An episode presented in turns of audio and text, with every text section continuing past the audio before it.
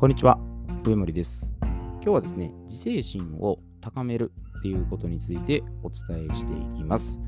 えー自制心っていうのは、まあ、字の通りですね、自分の感情や行動っていうのをコントロールする力のことなんですね。で、まあ、何気ないことでね、まあ、カッとなって怒ったりとか、まあ、誘惑に負けてですね、えーだらしない行動をとってしまうっていうことは、まあ、経験上あるとは思うんですね。で、人間は他の動物と違って、まあ知性とか理性っていうのがあります。で、大脳神質っていうのがこれね、脳科学の仕組みの中で発達しておきながら、じゃあなぜ暴走してしまうんでしょうかね。賢い脳を持っておきながら、まあなぜそれを使わないのか。いろいろ疑問に思うことがあるんです。で、まあ、その脳科学のね、えー仕組みを知りながら、まあ、世界をね、まあ、支配する、ちょっと言葉悪いかもしれないですけど、まあ、牛耳ってるような悪い人たちがいるっていう事実が、これあるんですけども、だ今回はそこはちょっと取り上げません。じゃあ、この知性や理性が、えー抑えられずに暴走してしまう理由は、もう何かっていうと、まあ、自制心を使えてないからなんですね。で、喜怒哀楽のこれ感情を出すこと自体は悪いわけではないです。ねこれ抑えすぎるとかえって、ま反発して、まあ収集はつかなくなります。まあ、時と場所と、まあ、機械ですね。考えて使い分けるように、もうこれ訓練していくしかないんですね。まあじゃあどうしたら自制心を高めることができるかということですね。で、まあ手っ取り早く、まあ、簡単にできるやり方はあります。でただちょっと注意しておきたいのが、まあ、このテクニックに盲信しないということですね。あくまでこの本質を考えるっていうのが最優先です。で最初はだから自分のやっぱり感情とかね、行動っていうのを、まあ、冷静にやっぱり観察、分析して、認識するっていうことですね。いや現状を把握せずに、いきなりその解決策に飛びついちゃうっていうのは、ぱどっかエネルギー漏れを起こしてる可能性が非常に高いです。目先のね、こう短期的な利益とか、まあ、欲求とかに注目しすぎて、まあ、継続して反復できるっていうことに、まあ、重点を置かれてないっていう状況なんですね。まあ、なので、まあ、一つ一つ丁寧にね、こうズームインしていって、まあ、自分の現実っていうのをやっぱ直視しないとこう見えてこないんですね。でちょっと脱線したんですけど、あくまでですね、本質を中心にします。で、まあ、自制心をね、高めるには3つの方法があります。で1つ目は、背筋を伸ばす。で2つ目は、感情や行動の記録をつける。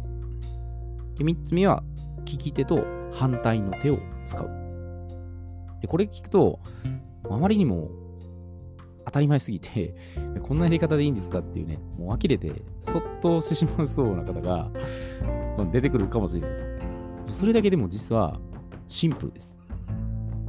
まず一つ目の背筋を伸ばす。でこれは、まあ昔の古い教えみたいに聞こえるんですが、実際に効果抜群です。でこれある学生の調査をしたところ、えっ、とね、背筋を伸ばして講義を聞いた学生の、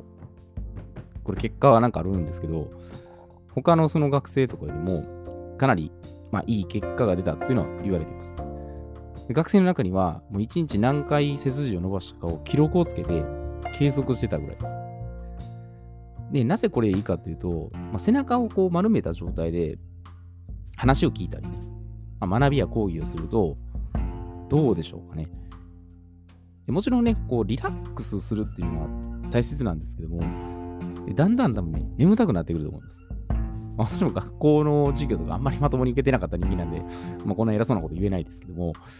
実際やっぱりね、あの座り時間が長い長ければ長いほど、眠気と睡魔を襲ってきます。で、これアップルのスティーブ・ジョブズさんが、これミーティングで使ってたやり方がまさに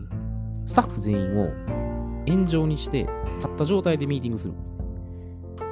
そうすると、目線をお互いに合わせるっていうのもありますし、まあ、物理的にはね、こう腹筋にちゃんと力を入れて、足とか骨盤でしっかり体を、まあ、支えるからっていう、まあ、理由も一つあるかもしれないですね。で最近では、これね、やっぱオンラインの仕事が増えたりしてるんで、まあ、パソコンの作業が多分増えてるんですね。そこで、なんかのパソコン作業も立った状態でできる机っていうのが今、いろいろ開発されて、おそらく座った状態でやるよりも、立った状態でやる方が、体の負担って少ないです。私もこれ試してやってみました。座ってずっとやったらだんだん お尻腰がしんどくなって疲れてきます。実際立った状態でやったら、ある程度体も支えられてるんで、まあ、意外とこれいけるもんです。で、もし一日そんなことするの面倒だとかね、思う方であれば、まあ、時間帯ですね。時間帯を決めた方がいいです。でそれやってみるだけでも効果あります。まあ、以前言ったら25分決めて、ま、5分休憩するとか、それそれくらいでもいいです。実際やってみたら意外とね、あの体への負担が1日やっぱ違ってたので、ま、これ結構おすすめできます。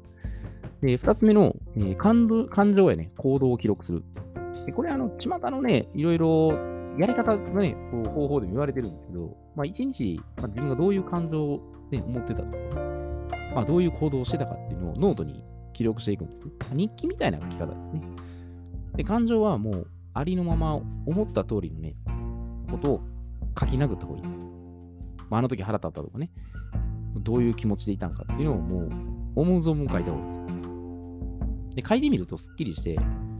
案外なんか冷静にね、観察できるようになります。で、行動記録っていうのは、まあ、自分がどういう基準で認識して判断してやってるかっていうのを、まあ、これ振り返るようになるんですね。のタイミングで実はこういう意思決定して行動してたっていうのが分かるようになるんで、それこそ、ね、クレジットカード合わせて出して何か物を買ってるとか、衝動買いしてるとかで、そういうところもだんだん分析ができるようになります。で、前回ね、五感と直感っていうのをお伝えしたんですが、でそこも掛け合わせたりすると、コミュニケーションするときの、え、質が向上していきます。なので、まあ、1日の5行ノートとかね、最近3行ノートとかあるんですけど、まあ、あれ記録するだけでもね、非常にいいと思います。3つ目の、えー、利き手と反対の手を使う。でこれは、歯磨きとかですね、扉をこう開けるときとか、まあ、コップを持ったりするんですね。これをいつもと逆の手を使うようにします。あ意識するだけでもね、これ効果あります。手だと、無意識で、スラスラとね、ちょっと実行できるんですね。まあ、あえて反対の手を使うと、これ慣れない状況を意図的に作り出すので、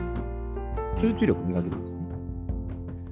で私もこれ治療院業界入った時に、まあ、ある親方から、まあ、左の親指で指立て伏せてですね、まあ、左手で歯磨きとか、頭洗いなさいっていうのは結構言われました。野球で例えたら、えー、ピッチャーが、えー、利き手を故障して投球できないときに、まあ、反対の手で投球して訓練するっていうことですね。漫画アニメであの、あっていうね、あったんですけど、その重野五郎はまさに右肩を故障したときに左手で投げてメジャーリーグ行くっていう、まあ、そういう漫画もあったんで、これもおすすめできます。で、まあ、これをしていくには、まあ、意志力と集中力を鍛えておく必要があるので、上辺のテクニックだけ磨いても、まあ、なかなかできないと思います。で、普段のやっぱり習慣化とか、こう無意識レベルにね、えー、落とし込むっていうところを前提にした上で、これ自制心を保つっていうのはね、あくまでこの本質を大事にね、やってもらえたらいいと思います。まあ、他に感情のね、いろいろコントロールの仕方とかもありますので、えまたそれでね、お伝えできればいいと思います。えでは今日はこれで失礼いたします。